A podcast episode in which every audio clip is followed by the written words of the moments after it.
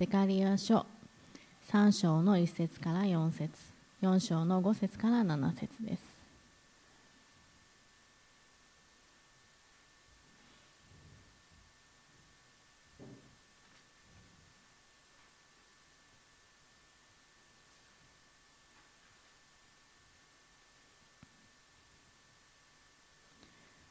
ゼカリア書。3章の1節からお読みします。主は私に主の使いの前に立っている。大祭司ヨシュアと彼を訴えようとしてその右手に立っているサタンとを見せられた。主はサタンに仰せられた。サタンよ主がお前を咎めている。エルサレムを選んだ主がお前を咎めている。これは火から取り出した燃えさしではないか。ヨシアは汚れた服を着て見つかいの前に立っていた。見つかいは自分の前に立っている者たちに答えてこう言った。彼の汚れた服を脱がせよ。そして彼はヨシアに言った。見よ私はあなたの不義を除いた。あなたに礼服を着せよう。続いて4章の5節からお読みします。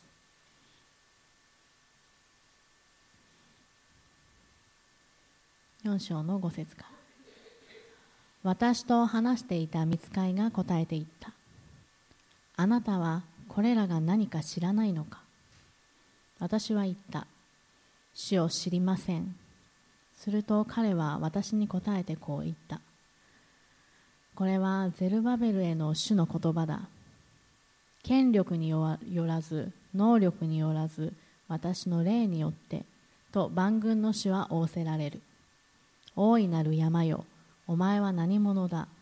ゼルバベルの前で平地となれ。彼は恵みあれこれに恵みあれと叫びながら頭石を運び出そう。以上の箇所から奇跡の人として生かされるという題で高橋先生にメッセージをしていただきます。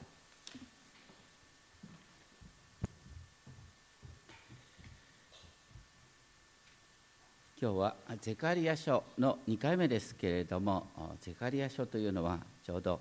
あのイスラエルの民がですねバビロン捕囚から解放されて今エルサレムに戻ってきて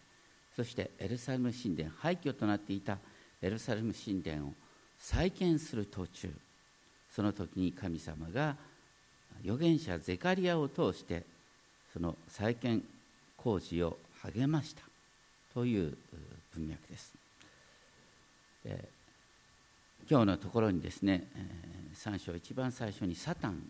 が出てくる。私たちはあの、ね、新約だけ読んでるとあのあれですよ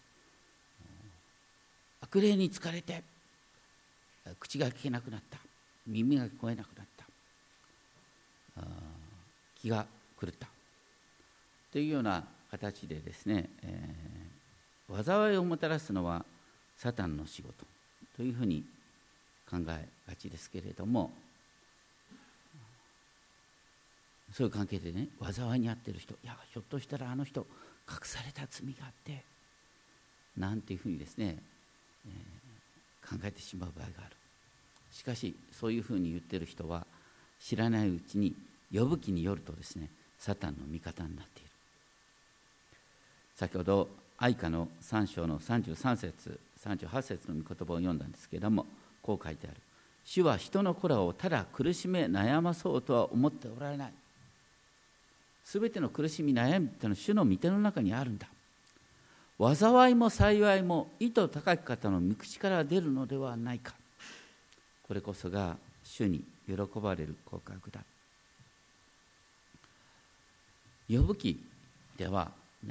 ヨブが何で苦しみにあったのか。それはヨブが苦しみを通してサタンに対する勝利を宣言する。そのようなシナリオで見ることができるかなと思います。今日のところ3章の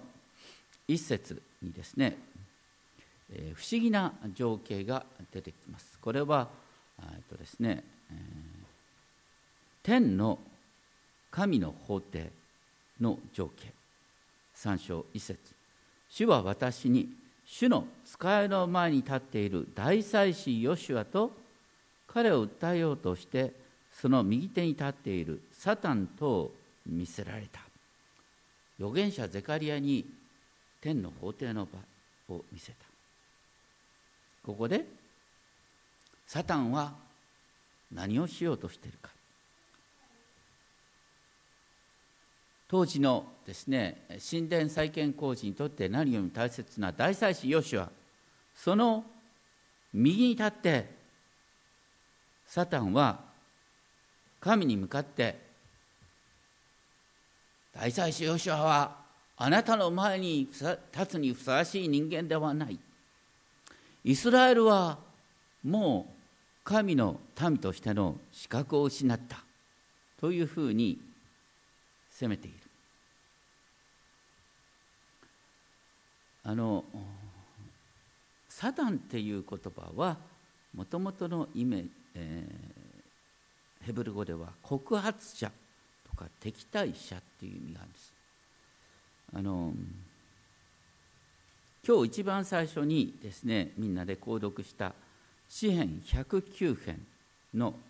6節とか20節。新海約聖書はですねこの「なじるもの」っていう言葉の脚注で「サタン」っていうヘブル語書いてあるんです。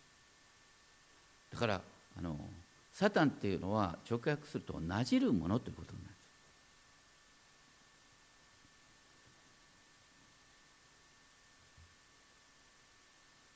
そうするとねちょっと私たちのあの多くの人のサタンのイメージ変わっていくんじゃないかな。あの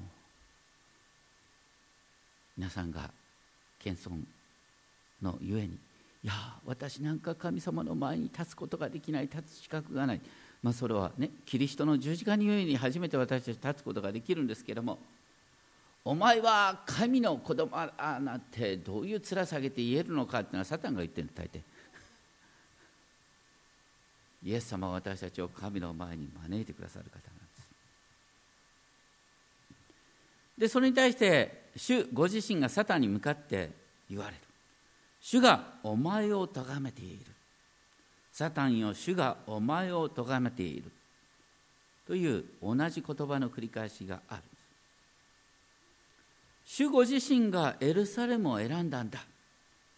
これは火から取り出した燃えさしではないか。まずですね主ご自身が私がエルサレムを選んだんだっていうこと、ね、私たちも主によってまず選ばれている。それからこれは火から取り出した燃えさしではないかっていうのは火から取り出すっていうのはエルサレムがエルサレムの住民が自分たちの罪のゆえにバビロンの補修とされていた。その火っていうのは燃える試練ですね。その試練の中から取り出されてきたということで、えー、見たところ大変なんですよ。要するに火から取り出されたばかりで、えー、服が汚れてるんです。汚れに満ちている。でも神様の目から見たらこれはそういうバビロンの苦しみの中から神ご自身がもう一度救い出してこのエルサレムに戻してきたんだ。だからこの汚れってのは神様が清める途上の中にある汚れなんだっていうことを言おうとして。その時のヨシアは3節汚れた服を着て見つかりの前に立っていた。汚れた服っていうのは、まあ、当然ながら汚い。でもそれ以上にですねいわゆる異教徒との交わりの中にあって戻ってきた。そういう面でレビキによると汚れた状態だ。だからレビキの規定によると神の前に立つことができないっていうことになる。しかしその時見つかいが言った4節。見つかい自身が自分の前に立っている者たちに言った。ヨシュアの汚れた服を脱がせよ。そして見つかいは引き続きヨシュアに言った「見よ私はあなたの不義を除いた。あなたに礼服を着せよ」神ご自身が見つかい自身がヨシュアの汚れた服を脱がせてきれいな礼服を着せてくださったこの礼服っていうのは神の祝宴に行くための礼服。神ご自身が神の前に出ることにふさわしいものへと整えてくださる。神ご自身が不義を除く。私たちはどっかでね自分の努力で自分の謙遜さで神様に立たせていただくって考えるんですけども聖書のストーリーはいつも神様が私たちを選び神様が私たちの不義を取り除いて私たちを見舞いに立たせてくださるっていうストーリーになっているそういう中で今度は3節ですね。私はっていうのはゼカリアですね。ゼカリアは言った。彼の頭に清いターバンをかぶらせなければなりません。これねあの見つかいと見つかいが対話している中になんとゼカリアがですね割り込んじゃったんです。ある文を超えた言葉なんですけれどもそれほどにある意味でゼカリアはその条件に感動した。そうすると見つかいがですねその言葉に従うようにですね、うん、頭の上にこの大祭司ヨシアの頭の上に、えー、清いターバンをかぶらせ服を着せた。その時主の使いはそばに立っていた。今ね一番最初の情景は主の使いがまるで裁判官のようにやられてるんですけれどもここで主の使いは大祭司ヨシアの隣にあってヨシアを取りなすものとされているということです。そしてそこでですね主の使いはヨシアを諭していった。7節。万軍の主はこうせられる。もしあなたが私の道に歩み私の戒めを守るならあなたはまた私の宮を治め私の庭を守るようになる。別に神様はですねヨシアに新しい命令を与えたわけじゃない。今まで通りね今まで命じられている通り私の道に歩むということは日々を神様を覚えながら創造主を覚えながら生きなさいということ。ですね。それから私の戒めを守るっていうと、ね、よく私たち規則を守るっていう発想で考える。規則を守るっていうより神様の教えを大切に注目するっていうのが守る守るっていうのは注目するっていう意味。そうするとですねあなたはまたこのエルサレムの再建された神殿を治めることができる。あなたはこの神殿の庭を守ることができるようになる。それどころかその後がすごい。私はあなたをこれらの立っている者たちの間で宮に出入りするものとする。このこれは天の法廷ですよ。で、えー、これらの立っている者って誰ですか？これに立っている者って見つかいたちです。だから大祭司ヨシアがなんと見つかいの仲間入りするってことを書いたんです。すごいことですね。そして8節聞け。大祭司ヨシアよ。あなたとあなたの前に座っているあなたの同僚たちは印となる人々だ。あの大祭司ヨシアと仲間の祭司たちはですねあの印となる。もう印っていう言葉は今日のテーマなんですけれども奇跡とか不思議とか訳される言葉ヨシアは神にとっていやあのそう世界にとってですね不思議。本当に神様の御業を表すシンボルになるって言うんです。私たちもそうなんです。私たちは奇跡の人とされるんだ。昔奇跡の人ってヘレン・ケラーとかいうね、えー、そういう話がありました。同じように私たちは神に愛された奇跡の人なんだ。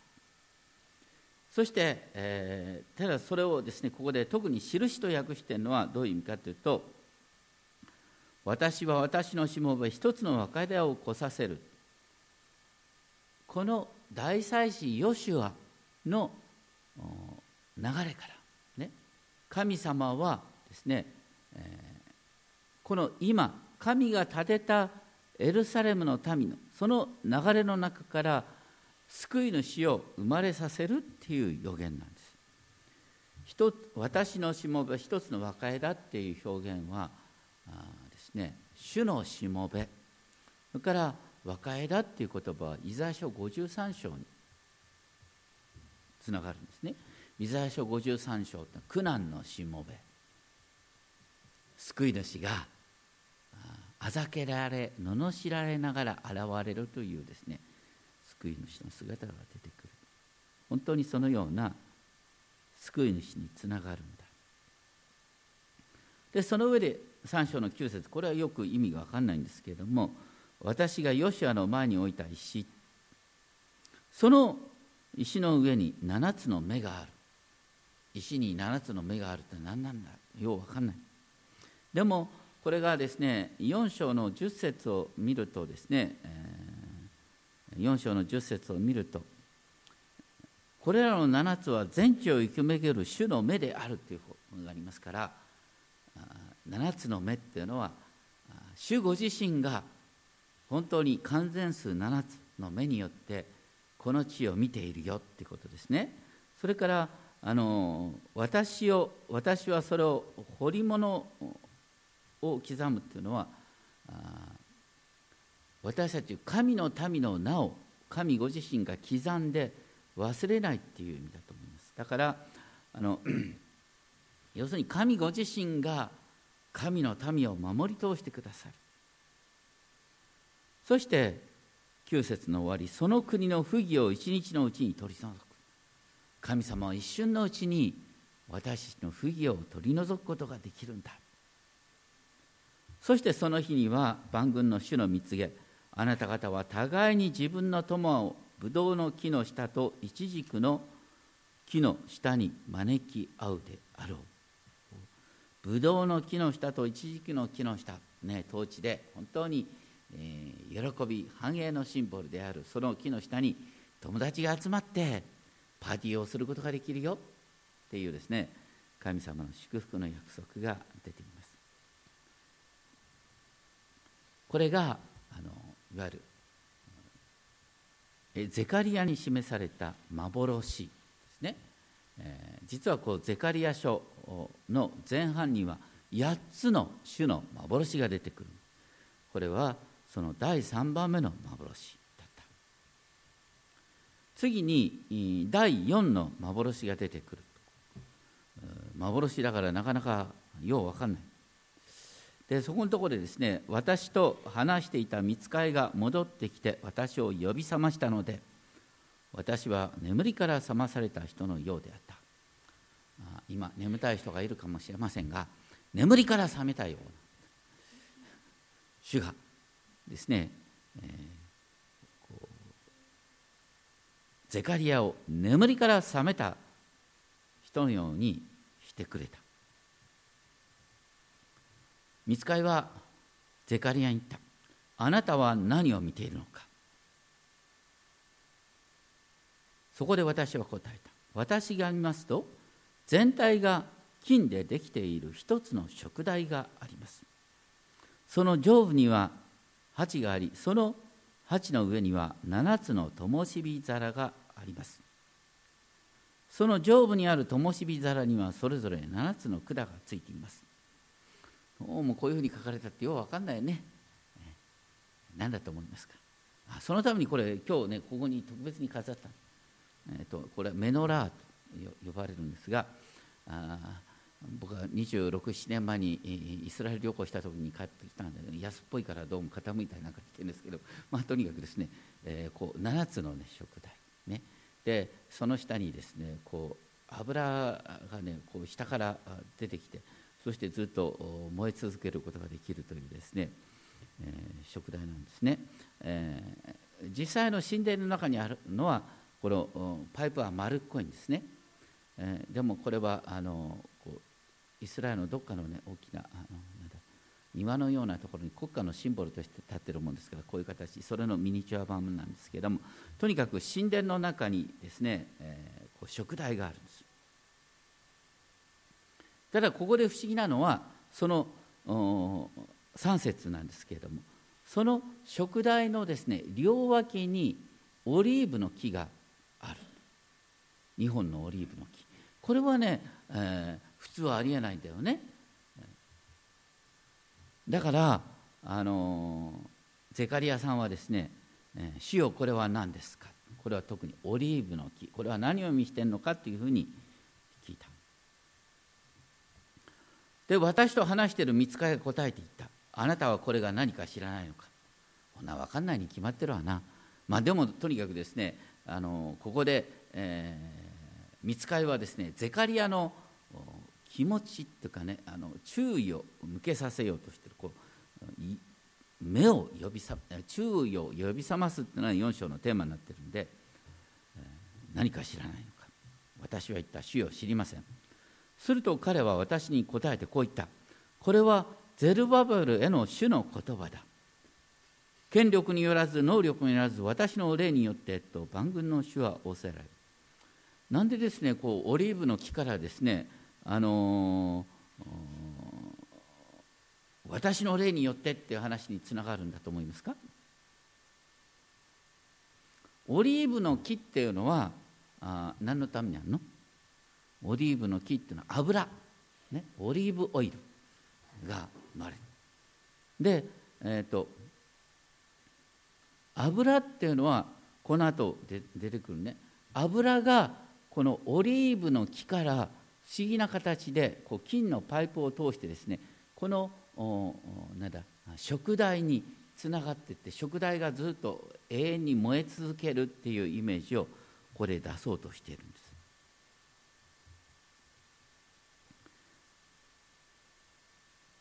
でそういう意味でだからあのこのオリーブの木からですね神ご自身の精霊がですねこのゼルバベルの働きを全うさせてくださる。あゼルバベルって皆さんパッと来ると分かんないかもしれませんね、えー、分かんなくて当然なんですが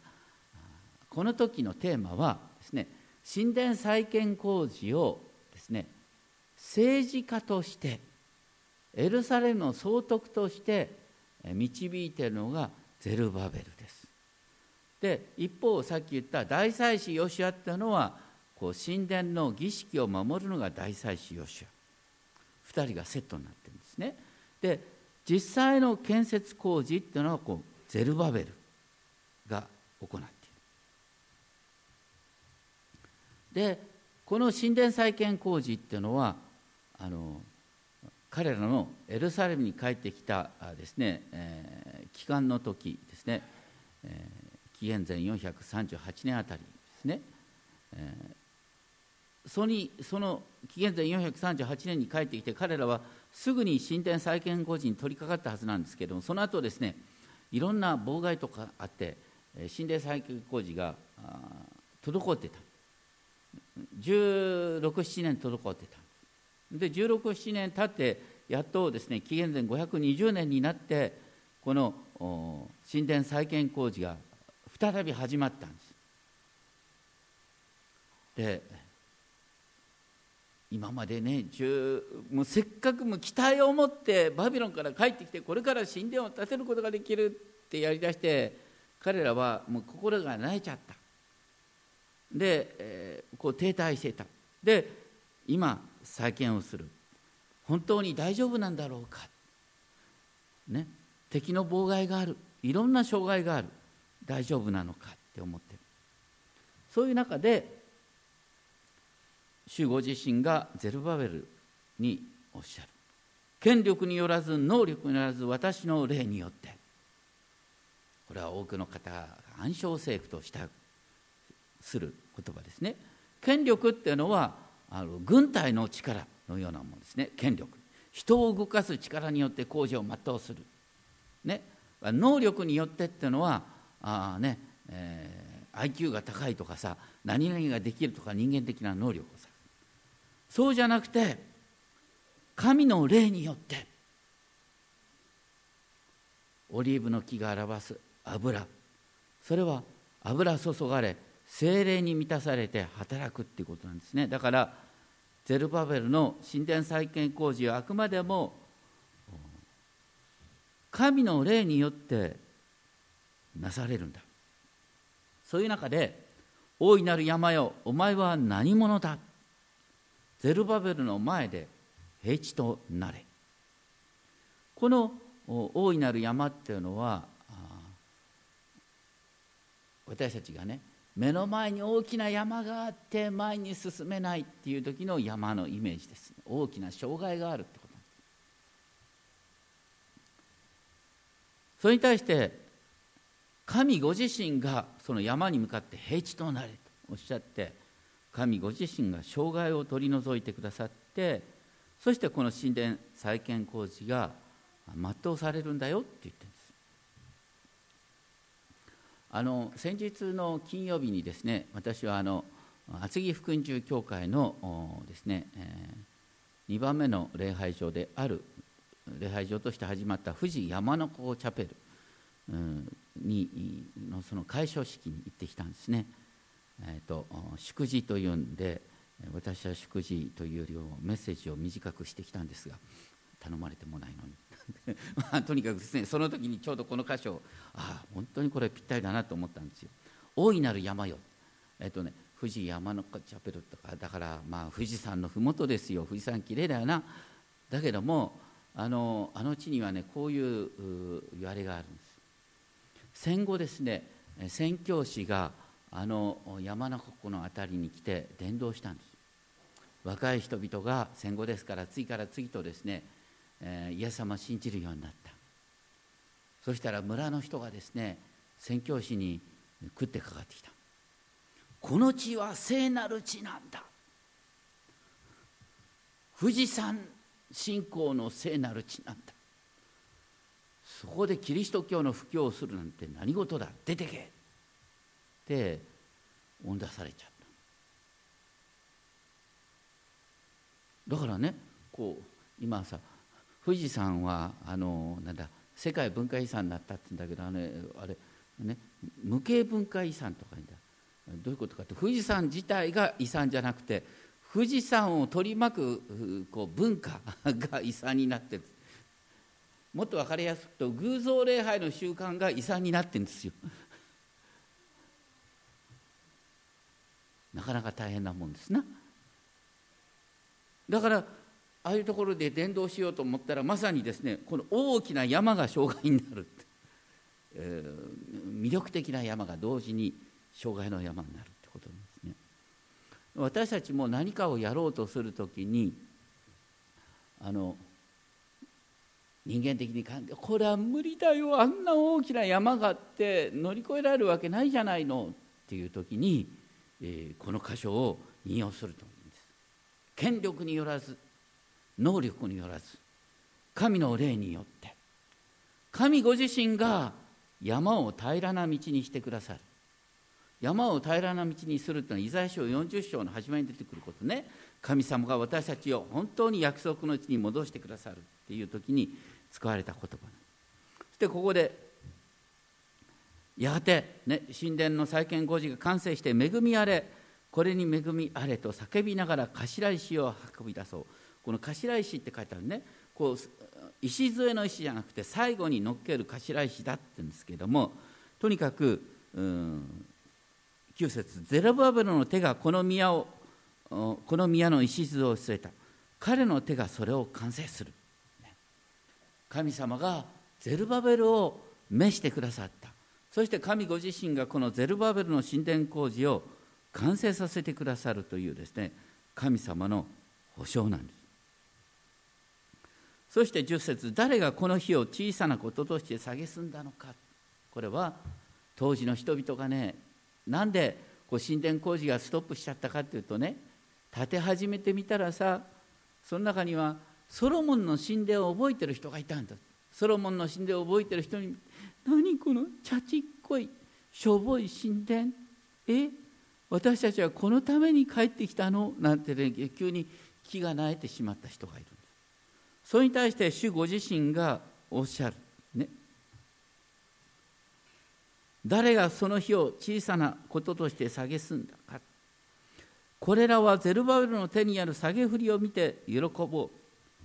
これらの7つは全地を行くめぐる主の目である。これなかなか分かりにくい文章ですけれども、ね、主の全地を行き巡る主の7つの目。全地を行く巡る主の7つの目自体がですねこの神殿を喜ぶって書いてあるんです。この下げ振りっていう言葉は最近の訳ではですねあの鈴の石。石とさ鈴。金属の巣これは何かというとね、えー、建物の工事の完成の時にですねそこに置くですね、えー、こう私たちの教会はそれ置いていないけど何年何月にこれがですねできましたというですね。そのあの最後の看板みたいなやつ。これがですね下げ振りっていうよりはこうねその記念プレートだ。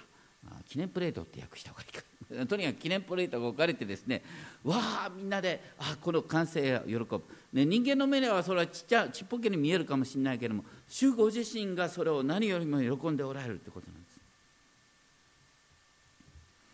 そしてそういう話があった後でですねまた4章11節ゼカリアはですね、え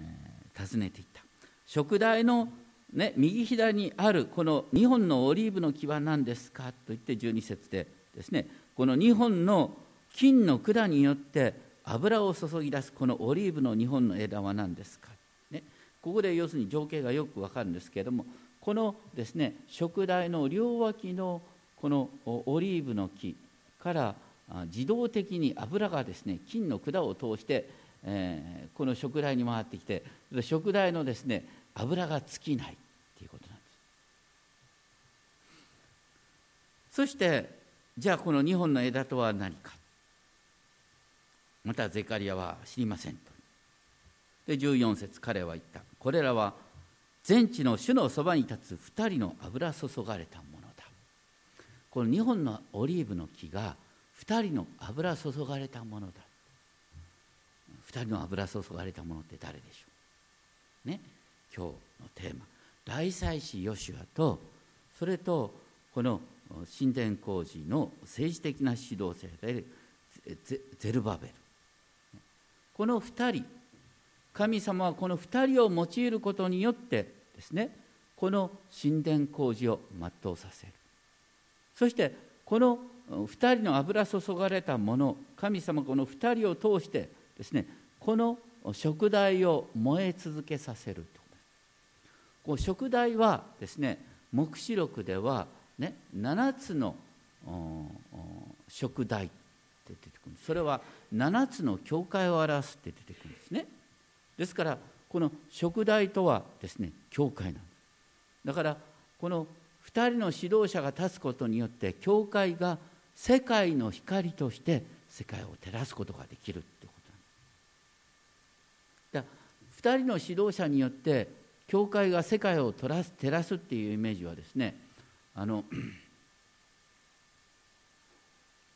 教会の指導者っていうことに結びついていくんですね。あのカルバン系の教会改革派だとか長老教会においてはあそれぞれの地域教会に2人の指導者2人の長老がいるんですね。2人の長老。長老の1人は宣教長老と呼ばれる。いわゆる私たちが言うとこの牧師ですね。もう一人の長老は誓い長老誓いって治める会を治める長老ね。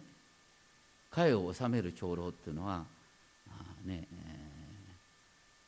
ー、うちの教会でいうと代表執事みたいな存在なんですが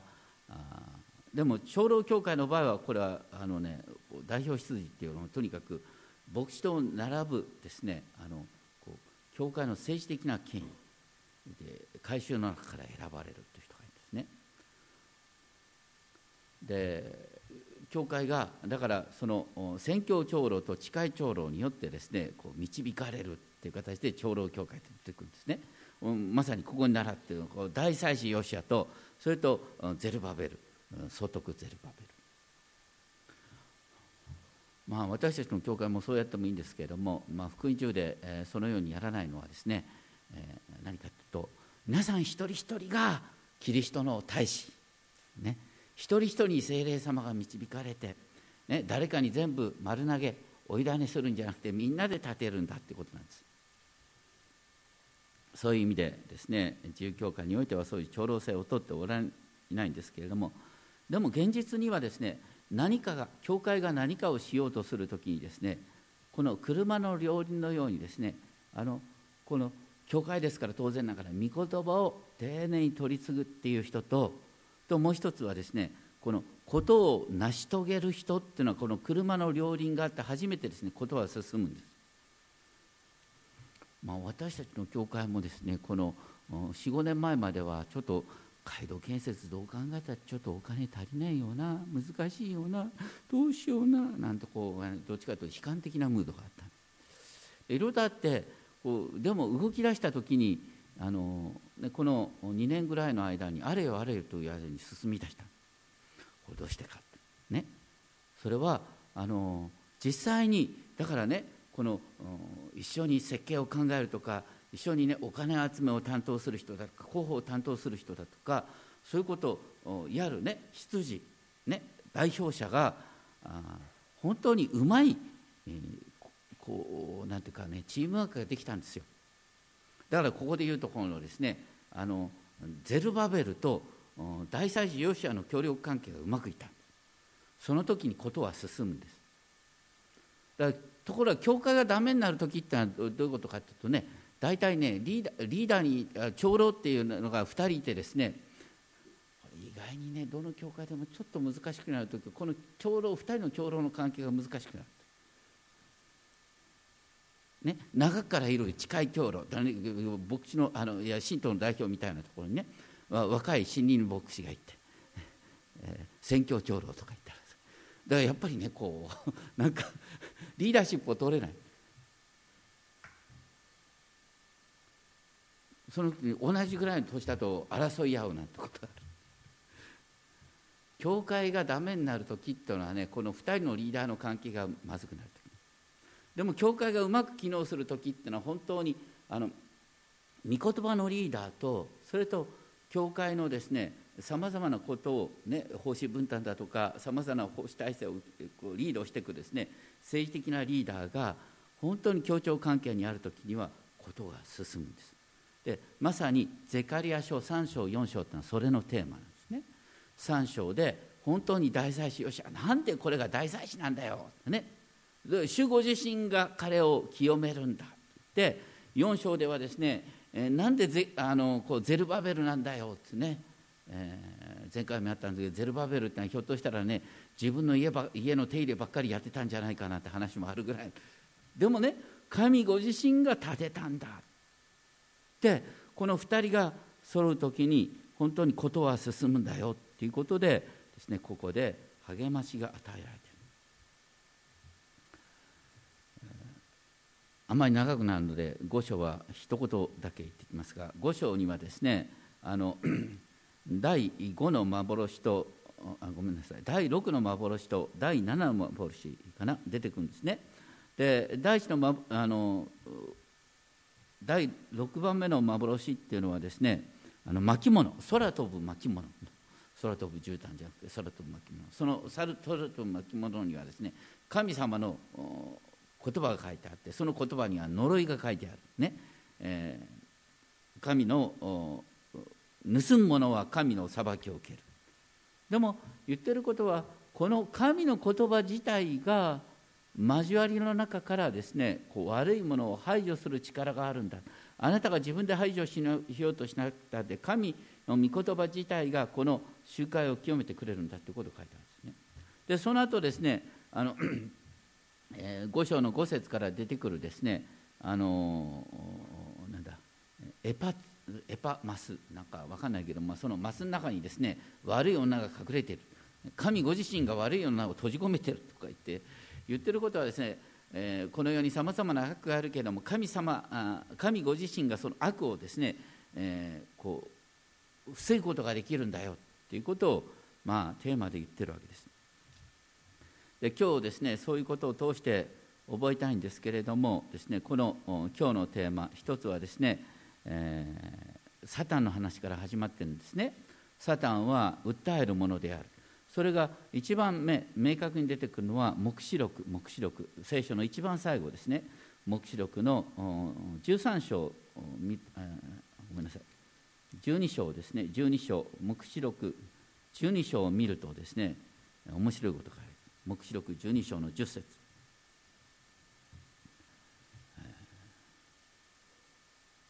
12章黙示録の12章っていうのはどういう文脈かというとですねあのイエス様の誕生からですねイエス様がサタンの攻撃を受けてでも最終的に勝利するっていう話がまず書いてあるんですね。イエス様の十字架と復活によってイエス様はサタンに打ち勝ったということなんです。そしてキリストの権威が現れたとね10節の4行目に書いてある。キリストの権威が現れた。私たちの兄弟たちの告発者日夜彼らを私たちの神の御前で訴えている者が投げ落とされた。キリストの十字架と復活によってですねサタン告発者が天から投げ落とされた。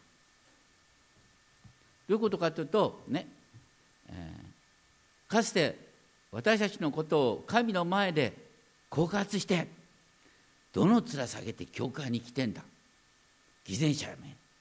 と言ってですね訴えるこれサタン。天でサタンはもう神に訴えることができなくなった。その天で訴えてたサタンがこの地に落っことされた。地に落とされたら今度困ったことが出てくる今サタンは空中の権威を持つ支配者として私たちの間に働くんです。今日は教会の話をしますが教会がダメになる時正義と正義がぶつかる。ね。まあもう今ウクライナをめぐってですね正義と正義がぶつかってますけれどもどこだってね、ロシアにはロシアの正義がありアメリカにはアメリカの正義がある。ロシアは一致してクリミアは私たちのものだと言ってる。西側諸国が一致してとんでもないことをやってるって